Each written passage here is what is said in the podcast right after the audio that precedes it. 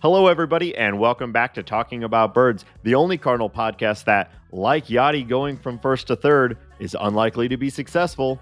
my name is Nate Heininger, and I am joined, as always, by my co host, Ben Samorka. I definitely thought you were going to dig at the, the basketball team or business, so I, I think that was refreshing. you got to, you know, mix it up a little bit. Yeah. Uh, and this week, among many things, we are going to be talking about the red hot St. Louis Cardinals, Oli Marmol, the red hot Oli Marmol, and some news and notes from around the league.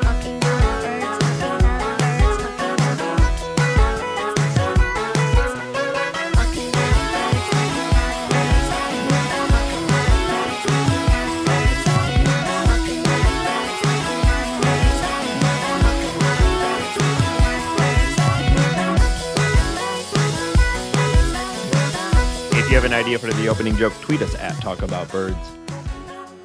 Well, Ben, here we are again. Another week down. Uh, Cardinals looking better than ever. How you how you feeling over there? You've got your Colorado Rockies hat on, so I can tell you're really engaged. you're you're loving what you're seeing on the field right now from uh, hey the birds on the bat. Elehuris Montero is getting sort of hot. Okay, Car- Rockies fans have reasons to pay attention right now. I saw that centerpiece of the uh, Nolan Arenado yeah. trade. Uh, I think Bud Black was giving an interview a couple of days ago in the dugout. He was just kind of talking about the team and CJ Cron, and uh, he looked like he was about to cry. And I think that is how you define that. That is a perfect way to encapsulate how the Rockies season has gone. Well, it's good that you've uh, chosen to, um, you know, represent them uh, with your hat. You know, it's a good hat. Um, it's purple. Okay, that's nice. Um, I do like purple. No, but to talk about what we're here to talk about, I think the first thing that we need to talk about before we talk about the team at large is Albert. Um, yeah, I mean, you got it. I, well, I I don't know what to add to the conversation yes, other than say, what more do we say than oh my god, he, he's hitting seven hundred. Is can incredible. we say that? We can say that. Do you feel yeah, comfortable can, in that prediction at this point in the season? We can say that this is the best uh like 10 game stretch of his entire career, which is completely bonkers. Um I mean, what a turnaround. You know, I think we have to to be fair to the story and to be fair to like what he's doing. I think it's helpful to remember that basically through June it really was looking like, oh, this was a legacy signing. It's fun yeah. to see Albert. It's fun to have him out there. It's like seeing Bob Dylan on tour now. Yeah, right. And you know, we're doing all the ceremonies and he's having a great time. We had a whole episode about the currency that is old man smiles. And um, you know, it, it was a lot of fun, but he wasn't necessarily contributing on the field, yeah. which was kind of fine also you know that was really what was expected um you know we we had done a we like a lot of people had posted the numbers about what he had done against left-handers in the last few years and we were hoping we'd get something like that um, but we hadn't really you know he'd been doing okay against left-handers and horrible against right-handers and now i i don't know what you know as he as he as he sees the sunset as as his career winds down, he's he's found this uh, you know this final gear that he's put it all out there, and what we're seeing is incredible. Yeah, just really quick, I, I want to hit his kind of rolling month OPS, the on base plus slugging percentage. First month of the season, 833. Then he dipped down to 661, then dipped all the way down to 425, where he did not hit a home run that month, the month of June. That was a bad month yeah. for him. Then July turns around, 944, and currently we're sitting here in August talking about him right now, and his OPS is 1536.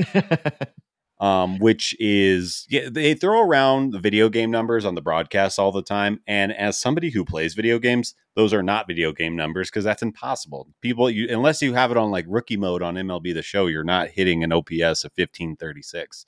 Nerd. So, Please check out Nate's video game podcast. it's called The Short Game. It focuses on little indie video games. Check it out. Yeah. yeah. Not nerd shit like MLB The Show. um, but yeah, I think like his his month of or his two month. I mean, really, it's been three months of productive Albert and two month one month of him look seemingly done with baseball. um, and then another month of him not being that great at all. But really, three of the five months of the season, he has been an above average hitter. And now he has gone full Super Saiyan, flying through the sky, air punch, um, superhero mode. I, I, I don't yeah. know Dragon Ball Z, uh, based on, you, I'm sure you can tell by that I reference. think you nailed it. Super yeah. punch mode. Yeah. really getting the, the nerds on this episode um, yeah. already. But I, I, yeah, like I said at the top, like I don't really know if there's much else to add. He's been absolutely unbelievable. I think maybe the only thing that I am I, it's hard to be surprised by Albert Pujols because he is who he is, but it's the like the miles per hour, the exit velo that's coming off of his hits. He had that four hit game that he had a couple of days ago. Yeah. It was like 104 off the bat, 109 off the bat, 105 off the bat, just balls screaming. And now he's unfortunately the at the place with his uh, lower half where it's pretty much a home run or a single. Um, yeah. I'm fine with that. Uh, Whatever. Yeah. I mean, he's blasting Kamehamehas left and right right now. Hey, that's a Dragon Ball Z reference, right? Yeah. Yeah, it is interesting. You know, I think what I was expecting uh, is one half of the game we're getting out of him right now, which is that home run power. The thing that he has basically maintained all throughout his career is the ability to hit hit dingers. But yeah, these screaming line drives that we, uh, you know, we as uh, you know OG Pujols fans of, of of first run St. Louis Cardinal fans, that's what we were used to, but we haven't really seen that from him in a long time. And that is what sticks out to me even more about all of this is that he's hitting for such a high average uh, which just he has not done for a long time. Um, I've seen people joking online that basically Pujols is good every other decade, uh, which you know what a what a legend to be even able to have stats from uh, now three you know essentially three different decades. Uh, but it is it is wild. And then I also laugh at you know there's been the conspiracy theories of him being you know much older than he actually is too. So I'm like somewhere out there there's someone that still believes that and thinks that like 47 year old Pujols or whatever is is doing this uh, it's really incredible. And then you line it into or line it up with you know the uh the uh the MVP caliber seasons that Arenado is and Goldschmidt are having um a little bit of a resurgent Tyler O'Neill like the the offense is is on another level right now. And I just can't believe that Pujols is really at the center of that. It definitely feels uh, like we've turned back the clock 18 years. Yeah, I mean, we're like obviously his at bats have been limited and his use case is limited and blah blah blah, and he kind of got that honorary sort of old man all star nod.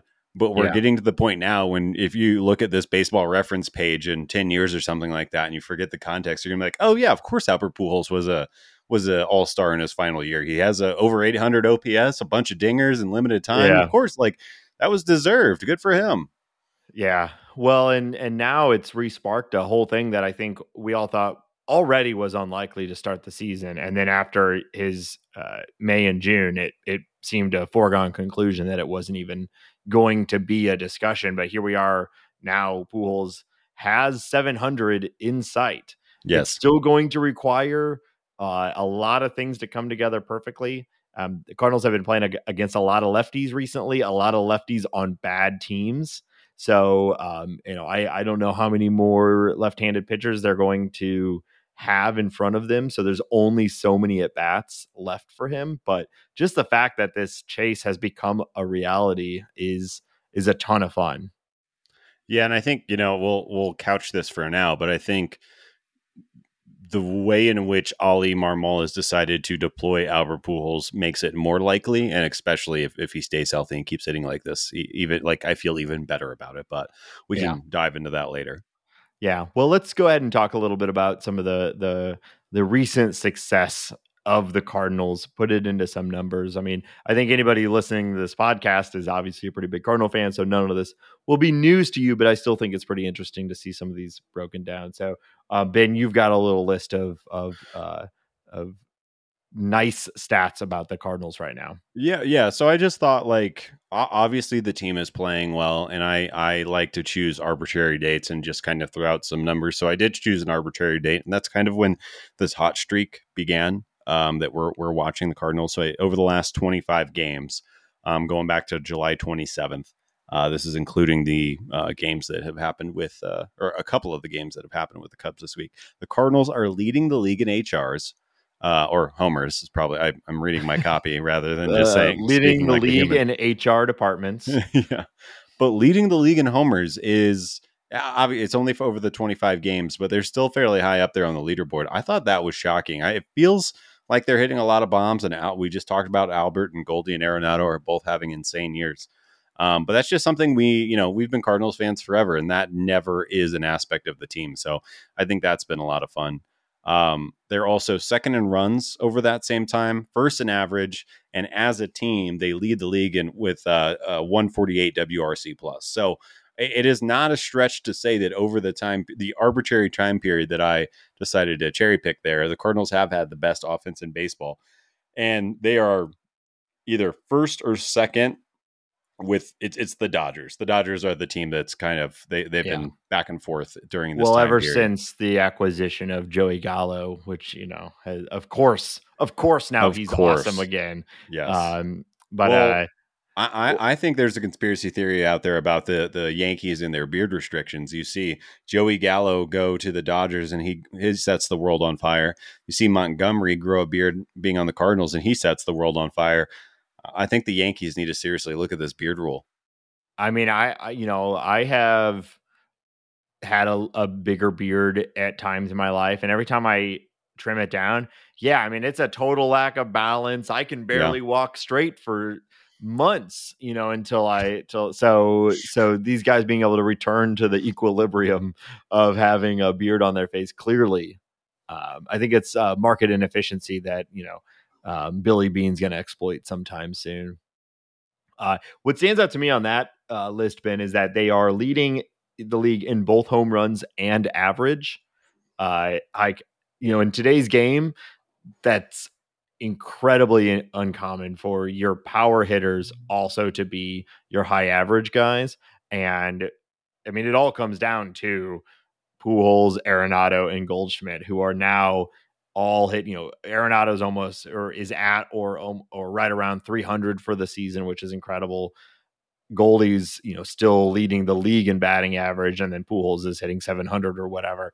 Um, I, that's that being able to hit for power and average is is so rare. And the Cardinals right now have three guys that are doing it, which is which is crazy. Um, a, a note too on uh, on just a little more talk about how good Pujols was. Um, you know what what Goldie is doing this season is pretty much close to maybe a little bit better, but pretty much what Pujols did for 10 years straight yeah. on the Cardinals, you know?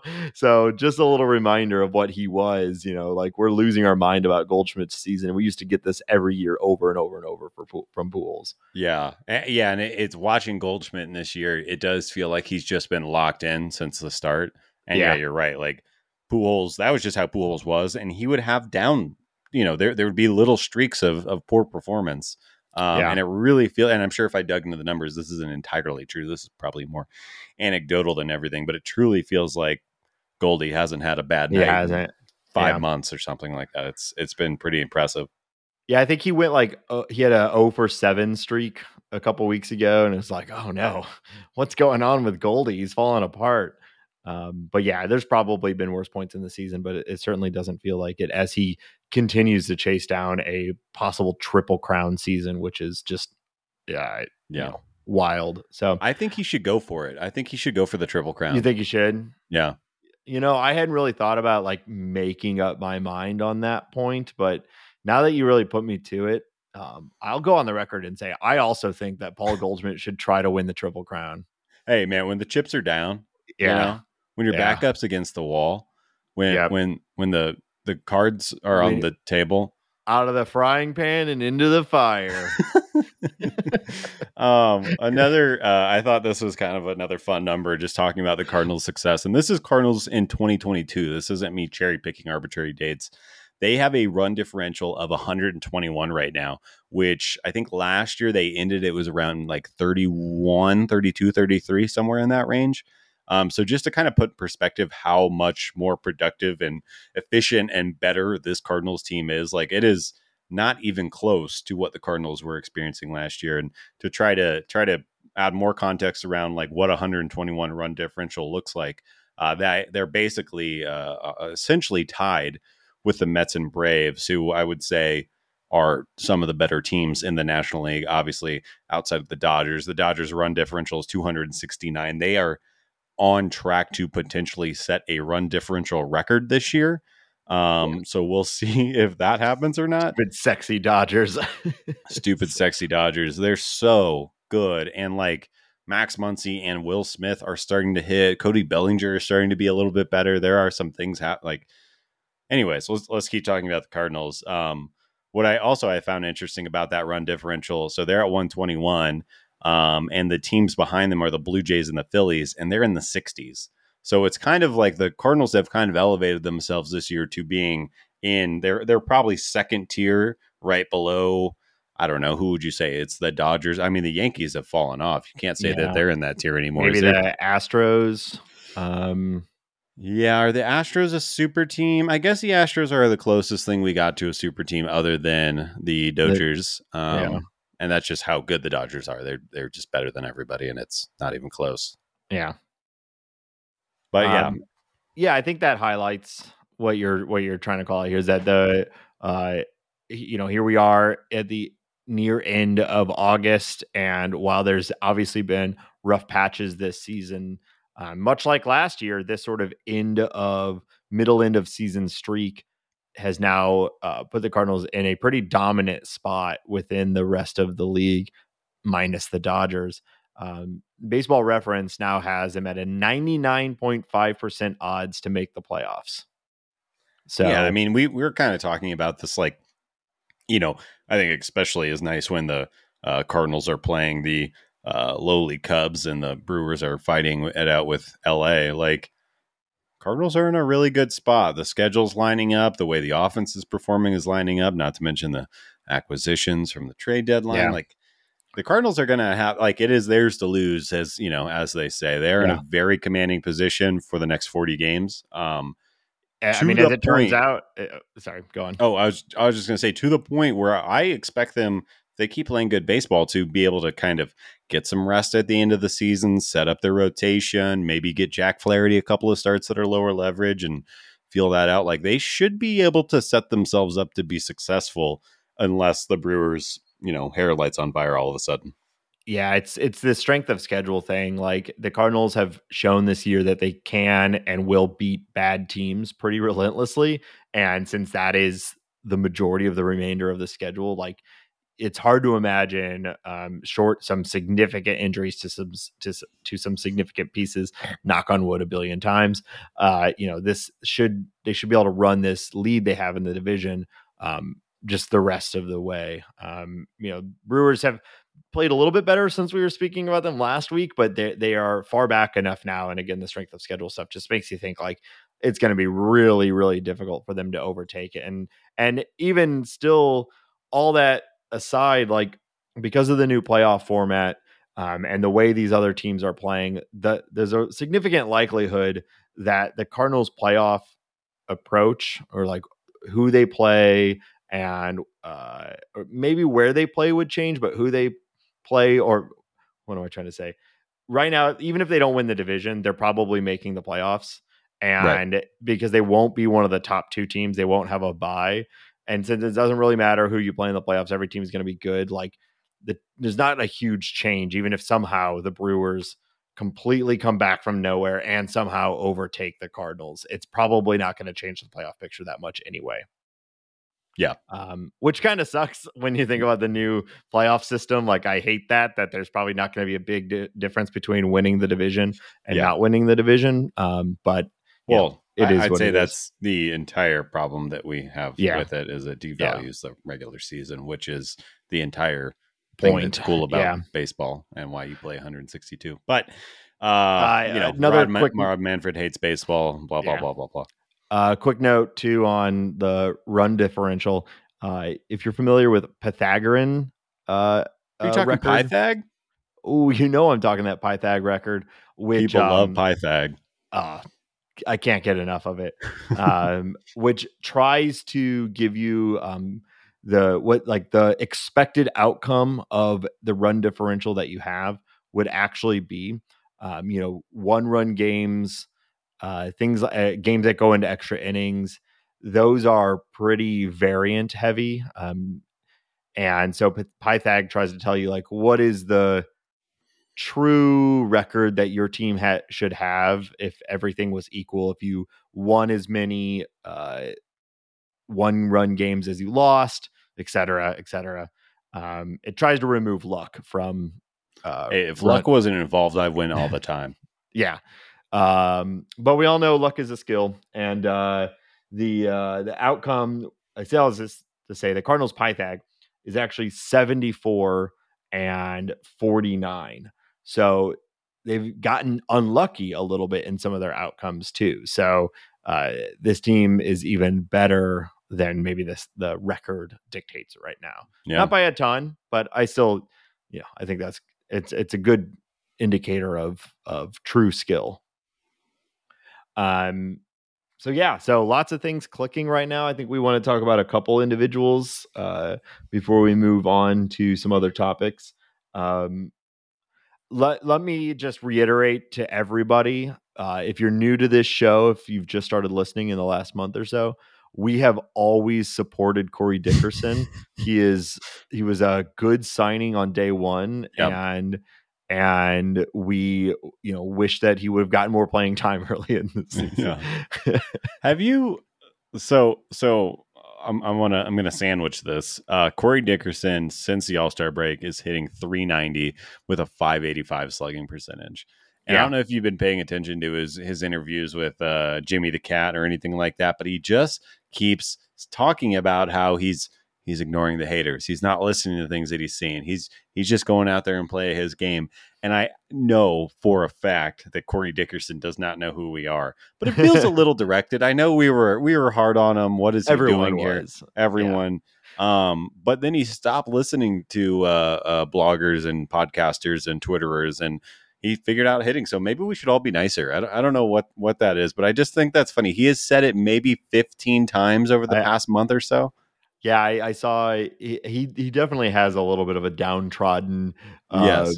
you know, attitude, which I you know, think is fair. He uh, the interview just I think it was from last night's game or the game before. He was saying, you know, like I might not like the role, I might not like the situation, but I'm going to do the best I can with every at bat that I'm given. You know, it's like yeah, um, yeah. I mean, of course, you know that's these are real people trying to not lose their job on a day right. in day day out basis. So uh, but fortunately, we were only ever supportive of Corey Dickerson, so there's no way he was talking about us. Uh, and all this begs the question: Should Corey be starting? Well, the problem is, and it's not a, a, a real problem, but the problem is you can't get Nootbaar out of there. The Newt is loose, and uh, O'Neill, who has the the longer you know track record or the pedigree, has looked uh, like he's returning to form. So you know, when we you got uh, Carlson in center, where do you put Corey Dickerson other than uh, playing some of the matchups, which we're going to talk about with Oli here shortly? But like, yeah. there's not a lot of at bats, especially when you got to get Pujols in there every time right. too. Um, it's it's a good problem to have, but you know, it's these sort of reasons why the Cardinals are leading in the last month, as we were just talking, like every single offensive category. Yeah, and you're you're kind of I, I think it really comes down to who do you want those left-handed extra at bats, and do you want them to go to Nolan Nolan Gorman playing second base or DHing, or do you want it to go to Corey Dickerson? And yeah, it is it is a good problem to have, and I do think I mean it'll these things always work them themselves out, right? Somebody's going to start slumping or, or whatever might happen. Hopefully, nobody gets hurt, um, but it'll it'll figure itself out. But absolutely did not, even though we've always been behind him, did not expect myself to say numbers like 390 and 585 and and all these crazy uh, things that he's yeah. doing in limited playing time with Corey Dickerson. Yeah, it's I mean it's great, you know. Um it's keeping Juan Yepez down in the minors too, which is it is you know it is what it is, but um and it's also put Alec Burleson, you know, even further down on the on the list of of uh, you know potential major league at bats. But again, good problem to have. Yeah, and I guess you know to go from one player that we have supported uh, uh, fully, entirely Never throughout not. the entire year. Yeah. Uh, Andrew Knizner, since the All Star break, has been an above average hitter. He has a, I think his OPS plus is uh, it's 117 or something right now, so 17% above league average. Uh, the defense has been fine, but Yeah. this is, I feel like this has kind of happened really quietly and kind of under the radar. And, but he's, you know, he's hitting in the 280s over that time period. He's got a little bit of pop. He's walking a little bit. He's got not a ton of strikeouts. Um, absolutely didn't see this coming. It just just what we had. I mean, I'd been begging for a, a real backup catcher all season. right. Um, and then you know you kind of take a step back and looking like, oh wait, maybe maybe Knizner is like his minor league profile. Maybe there is something in that bat. Maybe something. Maybe I should lighten up. Maybe I should look in the mirror a little bit. well, you don't want to do that. No, thank But, you. Sorry. um, yeah. Yeah.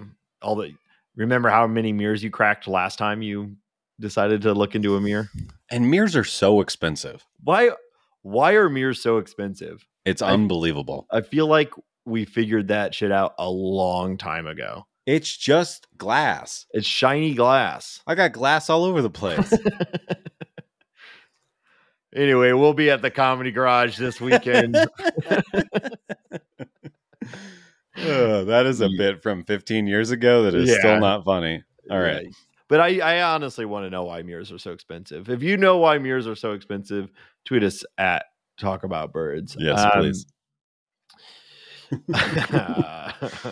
yeah, I don't know what to make of it. I mean, Knizner had a, a good uh, profile in the minors, and it felt like he lost it because he just sat on the bench for so long, and maybe he's recovered it a little bit, or it's just it is a very small sample size for him. So maybe it's just he's getting some good breaks, but uh, you know, everything is going well right now for the Cardinals, and including that. So we'll take it. The team is um, hot. Yeah. Um and uh I guess keep it rolling. We we have to talk about Jordan Montgomery. Uh the the single most impactful trade at the trade deadline right now. Like every there were Like all easily, these- right? Like yeah, it, it's been by far the most successful uh, deadline trade uh, across all of the trades. And then when you consider the cost, no disrespect to Harrison Bader, but when you consider the cost compared to guys like what Montas or or Luis uh, Castillo cost, like it's the the pendulum is way in the favor of the Jordan Montgomery trade, uh, the Jordan Montgomery side of it. It's like even if Bader comes back and is an all star for the Yankees next year, it's like it still feels like this was already Oh. worth it. Well, we talked about at the time. You, you deal from a place of wealth to fix a place of need. That is how you make a good trade, and the Cardinals did that. And uh, I, I mean, I don't know if you've been paying attention to this, but I think Yankees fans every time They something Monty does something good, they are mad. I saw Yeah. CC Sabathia after his uh, complete game, Monty's uh, complete game shutout. CC Sabathia said something like, "I see you, King. You know, go out there and kill it. We watched every game, and there was reports that the uh, Yankees players were watching Monty start from their clubhouse. Um, it was either before or after the Yankees game started, and they they were like locked in, cheering. They they were you know really really Yeah. into it. Like he was a popular guy on that team. So I think it's. I mean it. I I mean- Brian Cashman is a very good GM. I think he's very smart. I think he gets a lot out of players who um, maybe were overlooked at like Gio Urshela, and there there are some really good trades he has in recent history. Really feels like he botched this one. I hope Bader is good for them too, but I mean th- this has been incredible. Yeah. Well, um, the the Cardinals have mixed uh, Montgomery's pitch selection a little bit as well, um, relying more on the sinker than he did with the Yankees. Yeah, which plays to the strengths of the Cardinals. So you can't say for sure that you know what he's doing now with the Cardinals, which is also only four starts, but they've been four incredible starts. Um, you know, we can't say for sure he would have been doing this for the Yankees because he hadn't really. He's been good for the Yankees, but he's not been Yeah. anywhere near what he's been for the Cardinals. And part of that is, I think, the uh, park adjustment yeah, factors. Uh, Busch is a way better park to pitch in than the Little League Stadium that is Yankee Stadium yeah.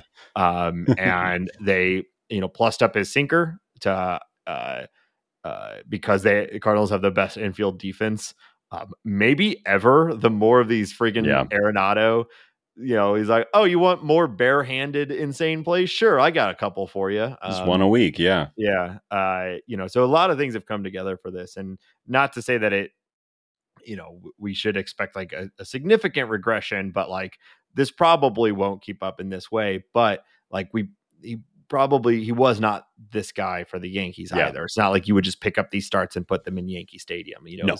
Decisions that the Cardinals made and, and factors that the Cardinals yeah. have influenced. But uh, yeah, I mean, it's we, incredible. Uh, we talked game shutout, one hit, yeah, one hit, first, one, uh, oh, Maddux. he did, and uh, it was his first of his career.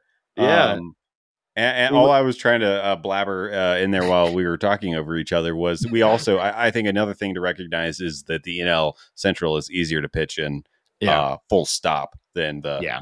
AL East. Um, but yeah, no, that was incredible. Um, I I I know he's going to get blown up at some point because all pitchers do. But uh, here, let me just throw some some more fun numbers at you around Monty's early goings. He's got 25 and two thirds innings as a Cardinal. He has already put up one Fangraphs WAR, um, and it's like one and a half on Baseball Reference. So choose whatever; it's still great. Um, the stat uh, ERA plus, which is a uh, it's kind of a rate strat rate stat and a uh, uh, what do you call it? It is a ballpark adjusted and environment adjusted and and year adjusted and all that good stuff. For reference, Edwin Diaz, who is having one of the better seasons that I can remember from a closer, his ERA plus is 270, 270. Over those innings uh, that Monty's pitched, his ERA plus is 1,097. Um, that sounds pretty good. Over almost Check, 800 more. yes. I mean, like, what I had like I cannot believe that it was that high. I didn't know that it could be four digits. I didn't know that that was an option. I think briefly Helsley's was also in that range. He had some insane yeah. uh, uh, ERA plus, but um, yeah, I mean that's incredible. And you know, 25 and two thirds innings is not a ton from a starter's perspective, but you know, for a reliever, how many innings does Edwin Diaz have? You know, that's uh, yeah, I Probably. think Edwin is in like the mid 40s. Yeah, yeah. So uh, pretty incredible, and it's been a lot of fun. And uh, I guess the Cardinals should extend Jordan Montgomery. Yeah, throw some cash at him. I mean, he's been great. Why not? Yeah.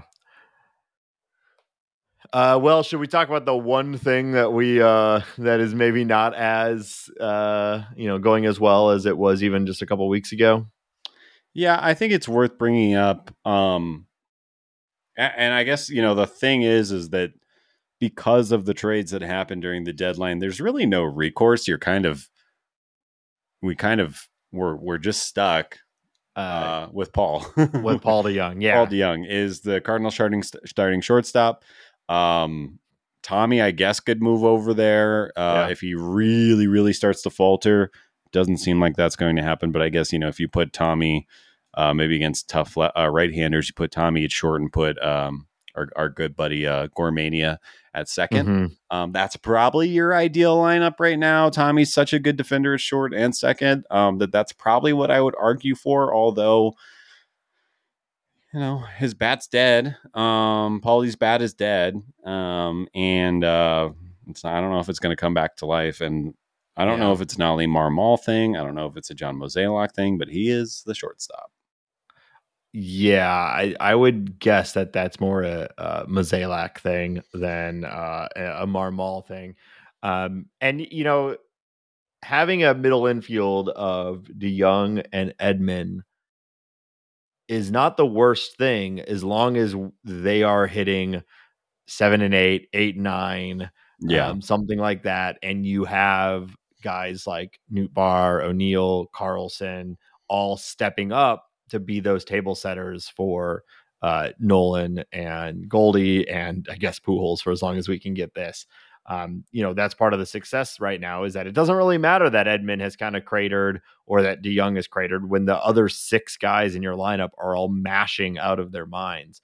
Um, but if anything starts to falter, having a bottom three in your lineup of Edman, DeJong, and Yadi, who, you know, just seems incapable of hitting for power at you know at this point. Um, yeah, you could see, especially in a short series, uh, like a playoff series, it's a pretty rough bottom bottom three. You know, you're you're not going to be generating a lot of runs from the bottom of your lineup there. Um, but it doesn't really Yeah. matter if they're all giving you gold glove or near gold glove level defense and everyone else is doing well. Sure, but is the best move really to just sub Bang him in Yeah. later in the game? Um, I think I would Because- prefer the Edman at short and Gorman Yeah. at second. Um, at least I would that pop- prefer, yeah, I'd prefer to take two or three at bats with Gorman, especially obviously against a right hander, um, and then swap them out later at towards Yeah. the end of the game. Especially obviously if you have the lead, that's that's an even more opportune time to do that. But that makes all the sense in the world to me. And I think while it is a short sample size. We have three ish years of Paulie D doing this Yeah. thing, so my patience for this kind of play is is pretty small at this point. Like once you stop hitting, a- a- really, it's once you start striking out like you've been striking out. I'm done. It's the Move on. same. It's a yeah. It's a regression to the exact same problem that we see over and over and over. Yeah. Um, as we talked about with Tara, you know, he has such a specific approach that if he's not locked in, it is just bad. There's not really a middle ground for him, um, and unfortunately, he's back swung to the side of of bad. Um, but he was doing it not that long ago. You know, maybe he can maybe he can figure it out again and swing back. But um, running out of time uh, in this season. Yeah, uh, just uh, so in August he has played 21 games and he has 27 strikeouts. So yeah, Not great. not great. Yeah. Well, um, let's talk a little bit about Oli Marmol. Yeah. We got uh, quite the show uh, from him again. I, I really appreciate that if Oli Marmol is going to get thrown out, he is going to get thrown out. He's getting Yes. his money's worth. Uh, he's been tossed three times this season, which I only think of him as a calm, you know, kind of cool headed or level headed guy. Um, but he clearly has a gear that he's willing to switch into. Yeah. And I love it. Um, you know, he he got tossed for screaming about a horrible uh stri- you know strike call A Again. horrible call.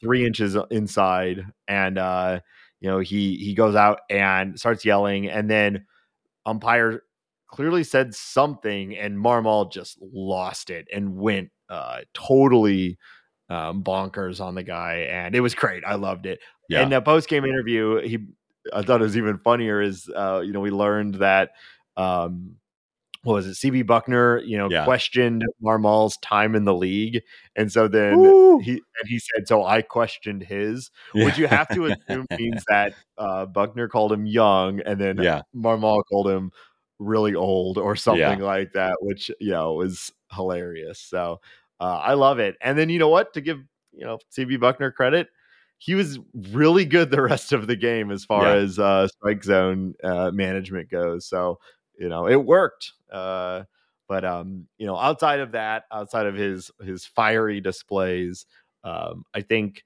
you know speaking for myself i think you feel the same way is that you know a lot of what we were hoping to get from marmol this year a more strategic approach a more um uh, willingness to mix and match and um you know a recognition that maybe batting uh, a a failing Matt Carpenter as your cleanup hitter every day, you know, avoiding those sorts of repeat mistakes of like the same problem over and over and over that we saw with Shildt and and Matheny. And so far, um, I mean, I think we're getting as advertised. He makes mistakes, everybody does, but for the most part, I have agreed with like 99% of his decision making. And then he I, I I realized the other day, and I'll give you a second to talk here in a minute, Yeah. but I realized that I had stopped watching a lot of the post game interviews um, when Shildt was manager, and I and I kind of just thought like, oh, I've just kind of, you know, I just spent a bunch of time watching the game, and it's I just don't. I'm I'm ready to do something else. Um, but I've been watching a lot more of them lately with Marmol, and I realized like, oh, it was just like Shildt's were boring, and he was ever unwilling to say anything that was like a you know uh, an interesting observation about the game whereas marmol gives you so much and i've been enjoying watching him again so what how are you feeling about marmol Well, Yeah, and I want to piggyback off what you're saying. I think is the it's Marmol actually explains his decisions. Here's what I was seeing here. Here's what we expect to happen. It worked. It didn't work. He'll just say that. What I also like is that I think he kind of uses the media, and I'm sure he's a he seems to be a very effective communicator to the media, and I have to imagine that that uh, you know extends to him communicating with the players. But I think he uses the media in an interesting way where he will say, I know Jake Woodford is better than this, or I know X can do this. We need to see him do this to be successful. And it's it's not it's not blaming anybody. It's not it, it it's really just calling it like it is in yeah. a way that I think I, I would respond to if I was somebody who was working for him. When you are clear and you set expectations and you try to empower those people that you're working with or, or who are working for you or however the relationship is like treating people like adults rather than throwing out 75 different excuses or not answering it or getting fussy with the media like i don't respect that from a, a viewer standpoint the players have to see it's bullshit like I, I really I don't want to say it's no nonsense because I think that's played out, but the fact that he's just saying what we're all seeing and doing it in a way that is well communicated, I think is such a nice change of pace. We've had TLR, yeah. who was horrible with the media, obviously a good manager back then, but horrible with the media. Mike Matheny, who struggled to put full thoughts together at sometimes, it felt like. Um, and then Shildt, who I think is smart, he just wouldn't divulge any information and he would well, not sit cast blame on anyone no matter what. Because there is this element of sticking up for your guys. You know, like I think that's that's a a, a like a trope that gets thrown around of like you know the manager's got to go out there and stick up for his guys you know and and don't let anyone bash him like we keep that in the clubhouse no you know yeah it's uh, well you can't you can't say anything bad about my team uh, you know so but that's yeah like you said it's not really how the world really works and like we saw marmol say uh, after the Dakota Hudson start. He's like, yeah, we really wanted him to go a lot longer into the game, and he didn't, which is not great. and it's yeah. like, yeah, well, that makes sense. And it's not like Dakota Hudson is probably back there being like, oh man, like I thought I was going to be defended to the press, yeah. or you know, I don't know, yeah. I don't know. I mean, I think well, it's just yeah, a, a mentality change. Sorry, I, I, also I think you're setting expectations for a championship. Like whether I don't know how close players pay attention to the kind of things that a manager says in a post game, but when you're talking like that, you're setting high expectations.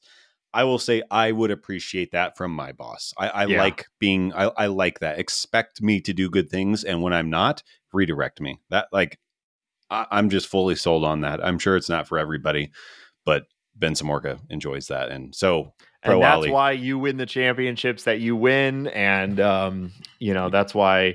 See all this know, gold you, behind me, baby. Yeah. Let's go. No, actually, kind of like dark and blurry back there. it is. There's a a Mastodon poster and a, a St. Louis pennant. Um, nice. Let's go Mastodon. Um, so uh, more, I wanted to dive a little bit more into that, and I think like what I've kind of seen, uh, and I was curious, so I did look up some numbers on this, but I've kind of seen Oli get more comfortable in the second half and kind of I think, be him a little bit more managerially and uh, be a little more aggressive with platoons and be a little more aggressive with the way he's rolling out pitchers. Uh, I think he's handled Ryan Helsley really, really well. Um, but anyways, so something that we kind of talked about before the season started when Oli got the job is the Cardinals' um, ability to take advantage of the uh, platoon advantage, which means you know lefty on righty pitchers and, and vice versa. Last year, they were below league average. They had a it was 44.7% of the time they had their players in an advantage advantage point situation. This year, it is 52%. Over the this is every at bat the Cardinals took last year to every at bat the Cardinals took have taken this year. And while uh, what is that? 8% isn't a huge number. When you take into account we have stalwarts like Paul Goldschmidt, who is going to hit against anyone. Arenado, who is the same thing. Um, uh, Brendan Donovan, who has become a bit of a stalwart, and he will hit lefties and righties. You take into account some of the players that the Cardinals use, it's a pretty significant jump. And what I really think is, or what I've been really pleased with, is that Oli is choosing his spots and he's been aggressive in pinch hitting Albert. He's been aggressive right. in swapping out Gorman if the situation calls for it. Those are probably the two top tier names um, that I would call out.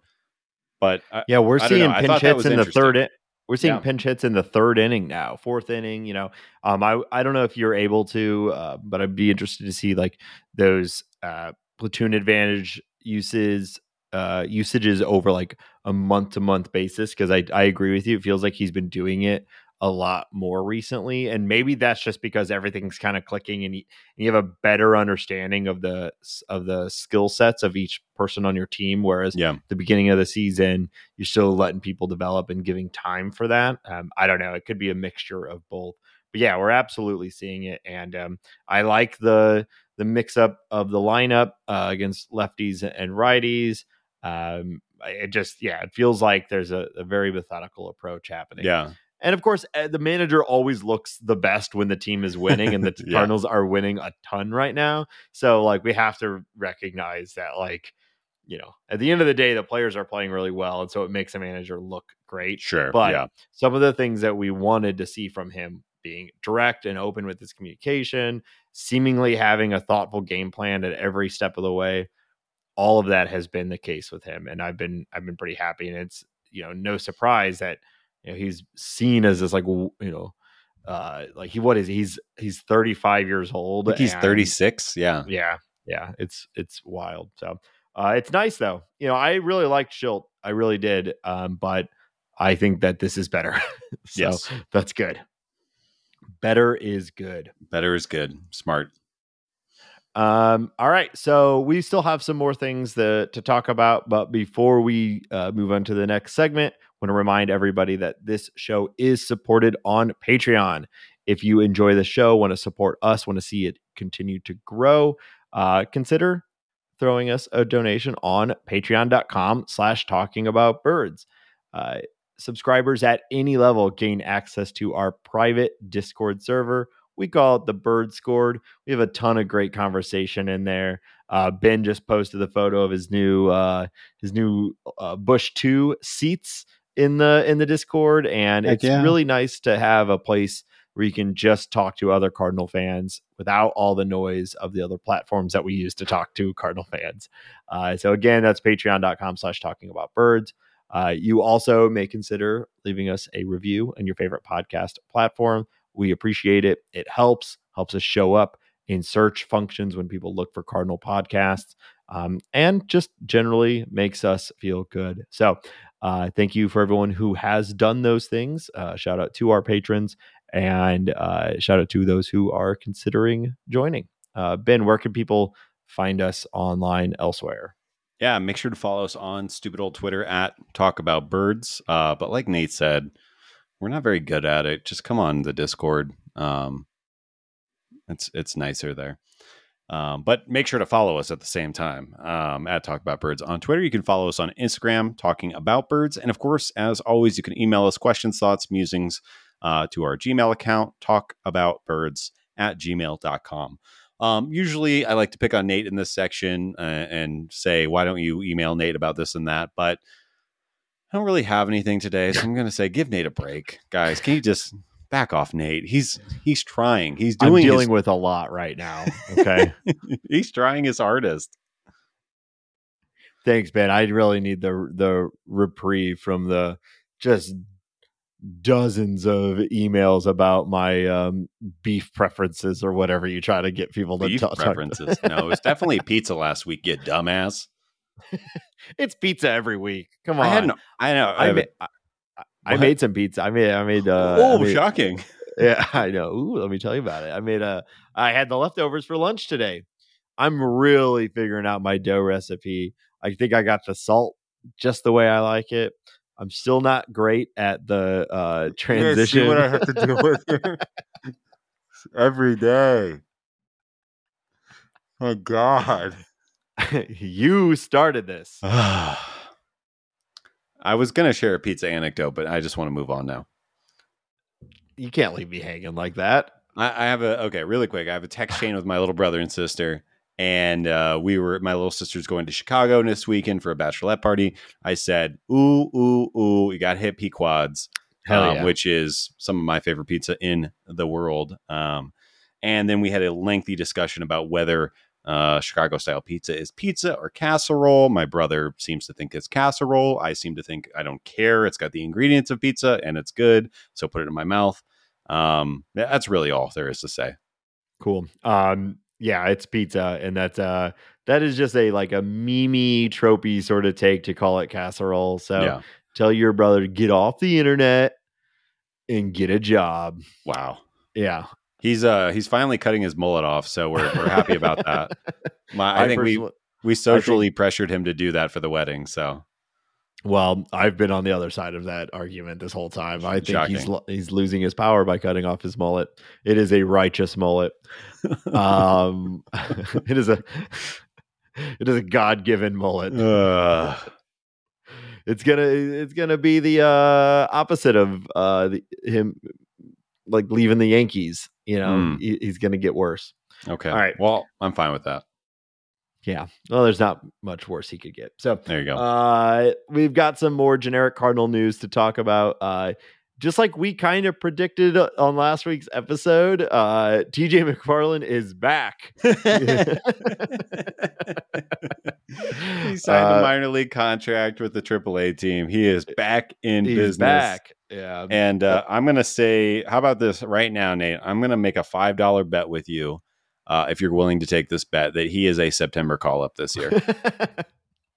I I will take that bet uh, that bet uh, for the sporting of it, but Yeah. um, I I I think I, I, I just won five bad, bucks. Yeah, I think it's a bad bet. Yeah. All and right. then just the way the season is turning out right now, he's suddenly going to come up as like a relief ace yeah. and, you know, win like the NLD CS MVP or something stupid like that.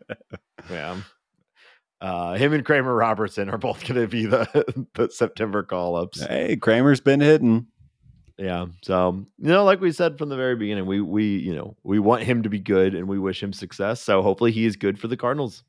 Uh, there's Yeah. a reason he got to the majors in the first place. Absolutely. It is a weird, like, I wonder what, like, he, he him and his family think about the situation that just happened. Like, it's been, we've been talking, we've had a different update the past three weeks, and it was drop, it was dropped, officially DFA'd, re signed. Like, that Yeah. has to be such a weird experience.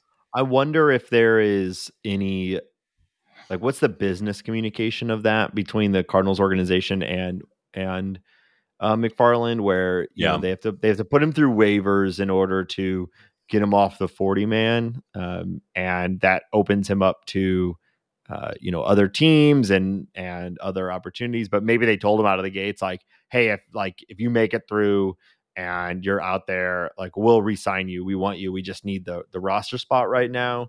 I don't know. I you know I wonder if for him if it was really that much of a whirlwind as far as like coming back to the Cardinals, Right, right. or if this was an expected outcome for him. Um, I really don't know what that sort of communication looks like. Yeah. Um, but uh, we did get a uh, what feels like a long awaited um, uh, uh, pitching. I don't know.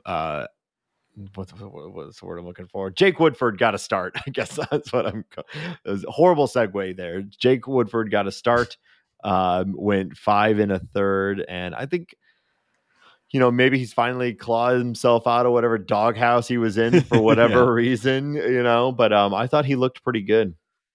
Yeah, I think um, he kind of is what we expected him to be in a way that I, I like. Like you were kind of talking, like I really don't understand what the holdup is. I feel like he's been nothing but effective the entire time he's been on the team this year. Obviously, there is hesitation, but yeah, I mean, he he went. What'd you say? Five and a third. Looked good. All the pitches were working. He was striking out people up in the zone. I actually only had one K. I guess my my brain is tricking me a little on that one. He but he looks solid.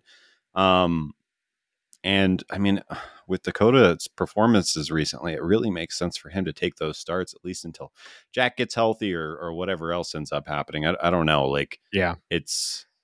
I would like to see him get his another- job, right? Yeah, Yeah. I'd like to see him get another shot at it. Um, I think it's pretty obvious that, you know, if Flaherty is back and if he's healthy, they're stretching him out. I think they want to give him a shot at some starts in September. Um, you know, whether he is a playoff rotation guy or not, that will truly come down to the outcomes of these starts. But he's looked pretty good in his in his last few rehab starts. I think we'll probably see him uh, in the majors soon, and I think that fifth spot is just waiting for him. Um, but until that point, yeah, I think it should go to Woodford, and uh, Dak should, I guess, go in the bullpen. um, I, I, don't know. Uh, I'm not sure what to do with him after he's not in the rotation. Yeah, you know, I'm uh, maybe we'll dive into this. Uh, we can speak a little more intelligently about it next episode. But the velo on, on that's not going to happen no matter. the velo on Dak's Sinker is is curious to me. It seems to be getting slower as the years gone on, and um, not not that I, I, you know I think movement is his game, but obviously uh, it's just a cause for worry. So be curious if maybe he could find something in the bullpen. Be curious if he goes down to AAA. Seems unlikely to happen just because he is potentially a valuable arm. Um, but yeah, I don't know, disappointing. Uh, but let's go, Jake. Yeah, absolutely. Um, and then I think we have. I guess. I guess we have to talk about it. Although it's uh, you know, we're we're several days past it at this point. Um, but there was yet another Yadi controversy um, in his strange final year as a St. Louis Cardinal. Um, he suddenly was placed on the restricted list. Everyone thinking, "Oh no, oh no! I hope everything's okay." Is this a continuation of whatever's been happening down in Puerto Rico that seems to have um, you know, it seems to have had him distracted all season. Um, and then it's pretty quickly revealed that he's going down there because the professional basketball team that he owns is playing in the championship. What and... the hell? I uh, yeah, I'm so torn on this, man. Like, because you know, on a game per game basis, like he was gonna have one of those days off anyway, so it's really yeah. one game. Yeah, and it's not like he's, you know, it's a it's a crazy contribution over any sort of game, you know, small amount of games, and like, hey, we all like PTO from our job too, you sure. know. Um, but I I've never seen this in us uh in sports, and what a what a weird old rich old for baseball terms, rich guy problem to have. Like, can you imagine being like a Brendan Donovan right now and being like, oh, you couldn't be here because the professional basketball team you own was in the championship? Right. Uh, yeah, it's it's bizarre. I I didn't get too worked up about it. A lot of people did. Yeah. Um, you know, I, I that is strange. I don't think I'm worked up about it. It's just like what what what is happening here? That that is mostly yeah. where it's coming from. Is you had to fly back home to attend a championship for the basketball team that you own in your home country during a playoff run with the baseball team that you play on that you now, are a, a, an employee of yeah. yes now everything you said is totally right on they're in arizona that team is terrible um, it's fine to get Knizner some starts. I, I, would have loved to have seen Herrera get a start. Actually, I don't know why that I, didn't happen, but I know, yeah. Um, obviously, there is something that they want him to work on, and they're just not comfortable with him calling big league games or, or being behind the yeah. plate or whatever it might be. Um, so, did it really damage the Cardinals? No. Is Knizner having a better year than Cardinals? Arguably now, uh, or than Yadi? Arguably, right? Like since the second half, I think he's been a better catcher. Um, but he's still Yadi. He's still your field general. He's still all those things. It's just weird. Yeah. Um, and I think it's. I, I think I would even care less if it wasn't his final year um, right. But man, he really seems to have one foot in, one foot out. Yeah, that's that's the big thing that sticks out. Is just like he just keeps being not there, you know. and so if if yeah. he'd been if he'd been playing all season too, and I know he had an injury, but he was doing his rehab away from the team. Like he just he was late to spring training. He's just been like a, away a lot, and that just doesn't jive with the the Yadi that we've all known for so yeah. long, which is like the fierce competitor who will do anything to gain even like a percentage point yeah. over the um, other team. But also, you know, remember the Cardinals had to approve this. It's a restricted list. Yeah, he, right. So yeah. like this was all mutual, all in the up and up. Like yeah. they could have said no, um, and pro- and probably would have said no if they really thought it was a problem. So, um, you can, know, I can get, I speculate yeah. wildly? Uh, I, if that's not what we're here to do, then what are we here to do? Ben? All right, I want to start the conspiracy theory right now that Yadier Yadier is on the basketball team. What do you mean? Like he, he is secretly their star center or something like that, and that's why he was gone for two and a half months earlier, and that's why he had to go back for the championship is because he is their best player. So even though there's like footage of these games and box scores and deep you know, fakes, oh, okay. yeah, yeah, this makes sense to me. Is that worth interrupting you? Yeah, it's good. That's good. I think I thought you would enjoy that a little. I think more, you're right. He's he's probably I do I'm enjoying it right now. I think he is definitely the star center for his uh Puerto Rican basketball team. All right. Um I mean, you know, apparently he he's really, you know, he feels a really strong personal connection to the city and to the Because he's on the team. Yeah. Of course he does. Of course. Um Yeah, it's just strange. I don't know. And then of course, you know, we have the Nolan and Goldie thing from earlier in the season that like everyone's trying to tie this to that and it's like this that is such a different thing than what is Yeah. happening here and I don't know. It is all some of those stranger storylines we've had in, as Cardinal fans in the mixed mixed in the midst of an incredible run also yeah. so strange Don't look a gift horse in the mouth. That's what I say. Just keep winning. yep hang in there um i don't know i was trying to think of other bad turns of phrase but you broke my brain with uh Yadi is the center Uh, okay, Um, let's move on. yeah all right let's get into the last uh section we have some things uh from the broader league that we want to talk about so um ben why don't you you kick us off and run us down some of these Yeah, yeah. I think we can just drive through these fairly quickly. Uh, Phillies placed Corey Knebel on the 60 day IL due to a tear in the shoulder shoulder capsule, which I didn't know was a body part, um, but he tore his.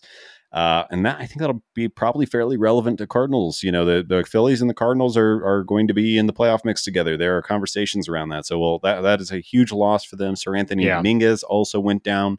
Uh, so the P- Phillies pitching not looking great right now. Luckily, they did trade for David Robertson, who will be a huge boon. Um, but yeah, that happened. Um, Uh, Moving real on- quick, Seranthony, one of my favorite first names in baseball. the fact that it's one name is incredible. Yeah, it's, Yeah. it's pretty good. Uh, and that guy throws like 100 miles an hour. He's fun. Yeah. Yeah. Uh, Walker Buehler undergoes Tommy John surgery. It's his second one. Um, you know, Sucks. luckily for the Dodgers, they have Julio Urias and um, and Dustin May is back now. Dustin May, Tony Gonsolin. we keep talking about Yeah. this stupid Dodgers. They're really Stu- good. Yeah. Uh, some better news for baseball uh, in general. Artie Moreno, the current owner of the Angels, uh, is exploring selling the team. And I think we could probably, based on the reporting that Jeff Passan was doing the other day, I think we can basically say that he is planning to sell the team. I think Um, it's like planning, assuming. I think it's basically the team is up for sale, Yeah. and as long as we get an appropriate buyer, it will happen. Um, because Yeah. they've already hired like financial advisors for it. They've done all of these different steps to initiate the sale. So when they say planning on selling, I think they're just hedging a little bit just in case like they don't get an appropriate buyer. But as we know, uh, owning professional sports teams is an incredibly lucrative thing. And so I think it's very, very likely that some other ding dong billionaire is going to buy the Angels. And uh, Yeah. Ho- hopefully, Hopefully it's a it's a good- Cohen yeah. who wants to win and, and Yeah. does interesting things. Yeah.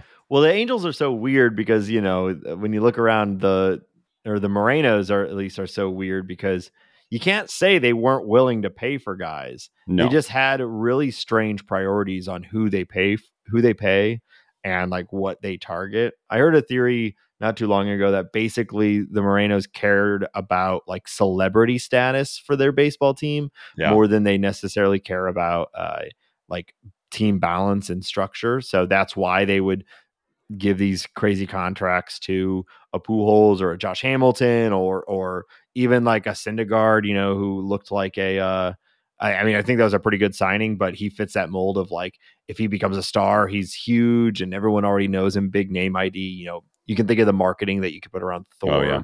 You know, so um, but he never cared about just signing like or paying good money for boring successful players. He right. just wanted to pay for the celebrities. So um it's a we- it's weird, you know. Um but they're they're always bad. So hopefully Yeah. uh we want to see Trout in the playoffs. We want to see Ohtani in the playoffs. So Yeah. hopefully And, and I mean, talk about those two players. Like, what what does their future look like? Is Trout going to want to leave? Is you know he's obviously locked into a long term contract. Uh, Shohei's contract is coming up here soon. Yeah, we'll we'll see. Two Yeah. two obviously uh, massively impactful players on a team that's about to be sold. We know what happened to Juan Soto in, in a similar situation. if So, you can trade Juan Soto, you can trade Mike Trout. It just Yeah. you know, will depend on what they want to do. Yeah. Uh, all right. Moving along. Elvis Andrus. I don't know if you paid attention to this saga, but the A's released him um, in a move that was pretty thinly veiled to block him from reaching his 550 plate appearances. Elvis Andrus has been one of the best players on the A's this year. He is now picked up by the White Sox uh, in a move that I think makes sense with Tim Anderson being out. Um, Elvis Andrus has no by no means been an awesome player this year, but he was I think he was the fourth most productive player by Baseball Reference WAR before the uh, before they just dropped him, um, and having a decent year. Um, and the only reason I really bring this up is because I hope that Elvis files a grievance because it is very clearly so. If he hits his 550 plate appearances with the A's, uh, he would get a 15 million dollar guarantee for 2023. Um, he was on track to hit that. They drop him. Like I said, he had been productive. And by the fact that he was dropped and then picked up by another team, that is now null and void. So they essentially are taking $15 million away from him. Will he be able to get more in the offseason? I don't know. Probably not. No, I wouldn't um, think so. I wouldn't think so. So I just find that extra slimy. Um, all credit to the A's for being as cutthroat as any team in baseball. Um, but I will just say I will be watching this. I hope he files a grievance. And if he loses it, I don't know if there's any way that a player can win a grievance because it is so obvious. Um, yeah, so yeah, I don't. Those plate appearance. Um, it's the same thing with like some of the other incentives around like save amounts and um, uh, pitching appearances. These things that the management of the team can very directly control. Right. Um, I think there is a little bit of a known risk in in signing those types of contracts, and it's because of things like this where a team can decide that you will not get 550 plate appearances, even if you're playing well. Um, so I would be surprised if there is a, a successful grievance because yeah. it is the contract, you know, and the the team can make that decision. And uh, so I don't know. I just think you I, can argue that reasonably that he would have hit that had he not been dropped for seemingly no reason. Right. Oh, absolutely. I mean, I think it's pretty obvious, right? Yeah. Like it's very clear what's happening here. Just from like a legal standpoint, like that's the point of contracts. And those incentives like that are, I think, put in there for a reason too, for yeah. both sides, you know? So I don't know. We'll see yeah. Anyways, I hate that kind of thing. Moving, I do on. too. Let me be clear. Like it's, yeah. I, I hate it. Um, but I would just be very surprised if there's anything that can come from it other than it just yeah. being what it is. Uh, next thing I want to talk about, Oneil Cruz has been in the league for what five seconds, and he now has the hardest hit ball in the Statcast era. Yeah, uh, unsurprisingly, this leaderboard is filled with Giancarlo Stanton, um, and Oneil Cruz just edged him out 122.4 miles per hour. If you have not seen this hit, it is absolutely incredible. It would have gone out if uh, it wasn't for that Clemente wall at the Pittsburgh in PNC Park. But the way that that ball bounces off, I mean, it looked like it was shot out of a damn cannon. Yeah. Like it was absolutely incredible. I love Oneil Cruz. Um, yeah. I'm happy he's in the Central. We get to watch him more. Um, he's a nut. I just awesome. Yeah, I hope he can put it together a little bit more because he's not really having a great season. But when no. he hits it, it's uh, yeah, it's fireworks. It's a ton of fun. Yeah. Uh, and the last thing I have on the list here is the 2023 schedule is out. Yeah, that's always fun. Um, you know, I think the the big thing that stood out to me right out of the gates is that the first of all, the Cardinals have a home opener uh, at home on opening day, which it's been I don't know how long it's been since that, but it feels like a long time. Uh, so that's a ton of fun, and it's against the Blue Jays. Yeah. So uh, it's a talking about other birds special. Cardinals against Blue Jays at home, opening day of the season. Uh, I think I'm going to try to go. Uh, yeah. I went to home opener this year, and it was a ton of fun. And uh, I'd love to see you know Vlad and Bichette yeah. and just the the all star team that is the Blue Jays. So um, really really looking forward to that and and the next year's schedule has so many interleague games now that you know it's going into that new schedule style so that was really interesting. Yeah, and um, every team playing every team. Yeah, which is fun. Uh, Cardinals are in Texas against the Rangers, which I don't think has happened since the 2011 World Series. I could oh, be wrong yeah. on that, but if even even if it has happened, like it's still just kind of fun, yeah. you know. Um, and I was looking at the end of the season. Um, they have a like seven of the last ten games or something like that are against the Brewers. Uh, so that should be that's fun. exciting. Yeah. I think the uh, I think the offseason could change maybe the Cubs trajectory for next year, but uh, outside of that, I think we probably anticipate the the competition in the NL Central next year being the the Cardinals and the Brewers again. So uh, having so many games at the end of the season should be a lot of fun. And it looks like a, a slightly more balanced schedule for the Cardinals. Um, I don't think we will have the easiest second half in baseball next year, um, yeah. which is fine. I mean, it all shakes out ultimately, especially with every team playing basic, you know, every team. It should kind of balance, but uh, you know, it's fun. Uh, the series against the Rockies in Colorado is in April next year, oh. so it's it's one of the first ones. So it's gonna um, be cold. Uh, yeah, I'm gonna try to come out there for that. All so, right. Um, yeah, I don't know any any takeaways you had from the schedule. No, I think it's fine. I think you know I definitely value the in-division rivalry, um, and yeah. it, it seems like that's still going to be a factor, just to a slightly lesser degree. Um, I will say to take you know as a fan of baseball, capital B baseball, I you know the sport or whatever. Um, every fan base should get to watch Shohei Ohtani. Every fan base should get to watch Vladdy Jr., uh, Wander Franco, Ronald Acuna, Mike Trout um, Paul Goldschmidt, Nolan Arenado, all of these superstars. That part I really like. I think that's great that, like I said, every fan base gets the chance at least for a three game or four game set. And it might be an away uh, series, of course, but they get to watch the superstars. That's inherently good for the game. So I'm I'm pro yeah. that. Yeah, I agree. I, I kind of went back and forth on it a little bit, but I ultimately think it'll be more fun and that's what we're here for, right? I, I want to watch Shohei. Let's go. Yeah. Hell yeah. So, all right. Well, uh, yeah, lots going on. Um, we're gonna wrap up this episode this week. Um, instead of playing another dumb game, we are going to check in on a uh, a game that we've been kind of playing all season since uh, before the season started, really, uh, which we call Draft Day. Cue the music. Yeah, I always forget about this.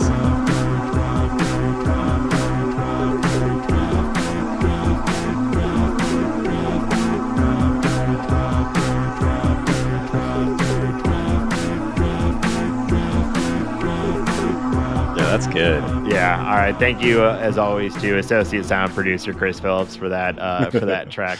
Uh, this is Draft Day. Um, we call it uh big dogs and kitty cats edition wow. or uh, heroes and um, hatchlings.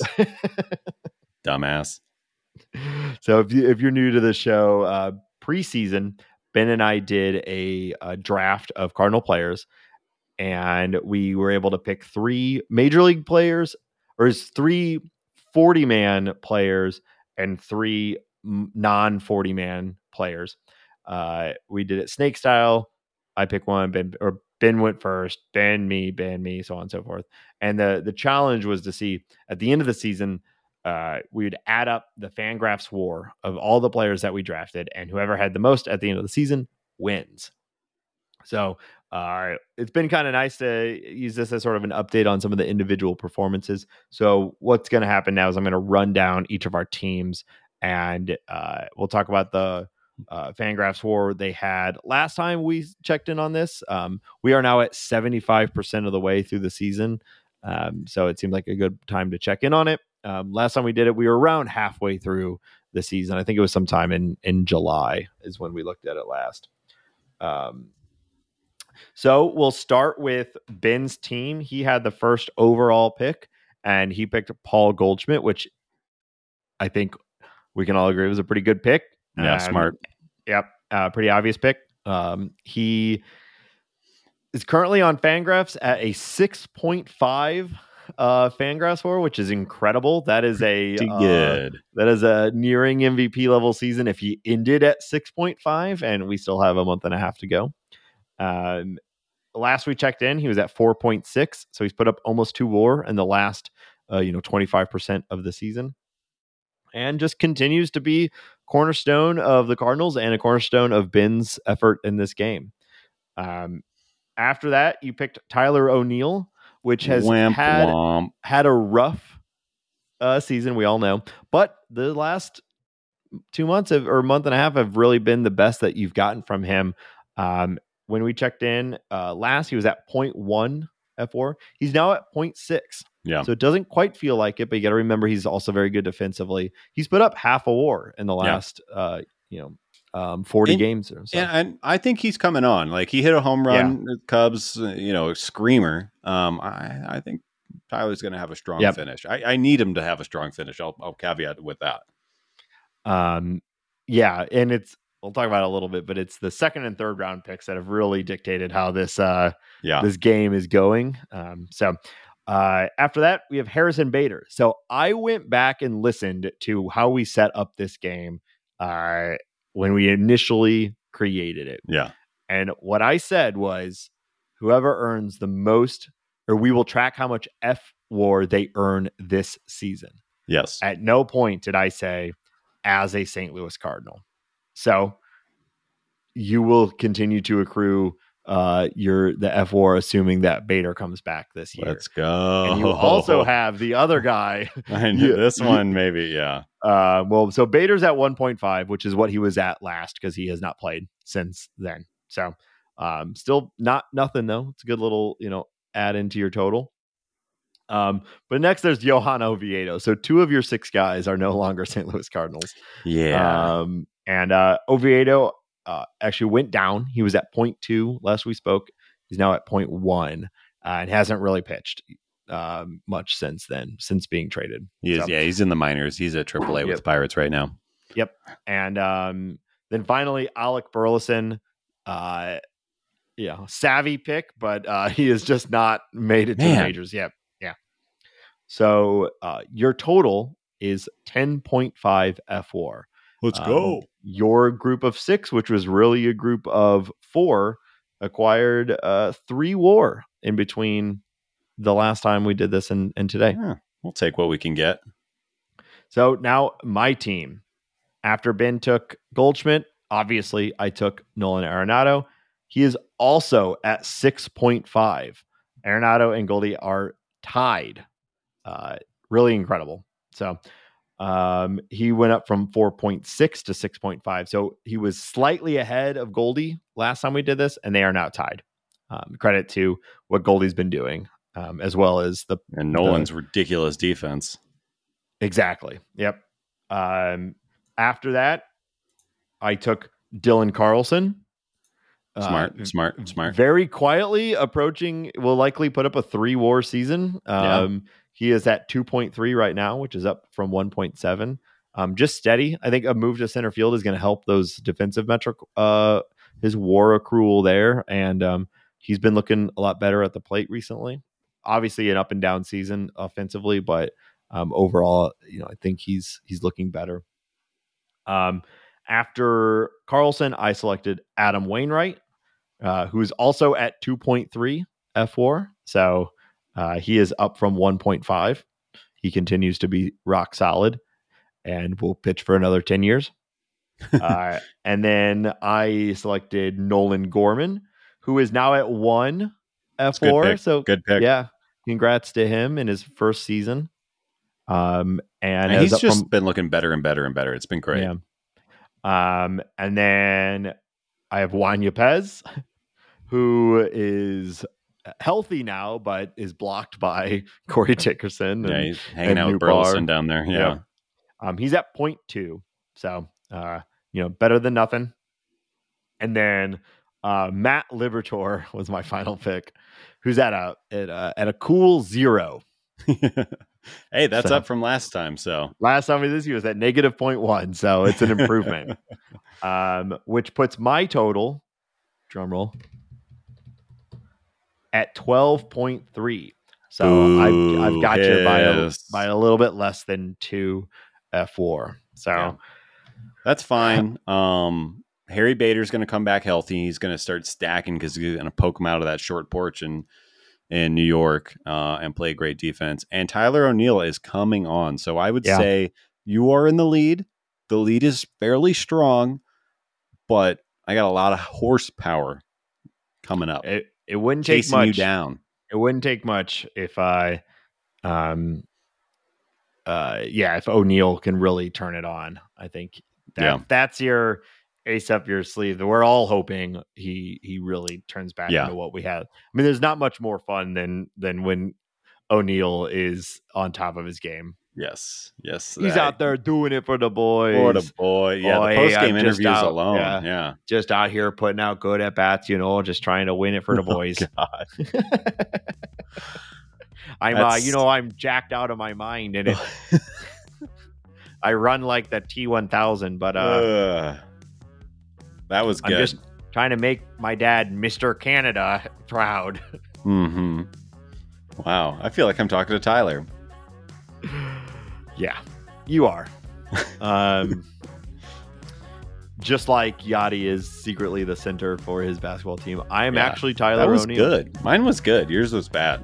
Mm, agree to disagree. All right. All right. Well, that'll do it for this week. Thank you all, as always, for joining. Um, we uh, always appreciate each and every one of you. Again, check out that Patreon, and uh, we'll be back next week, as always, with another episode. And until then, go cards. Tell your friends. Thank you. Bye. Bye.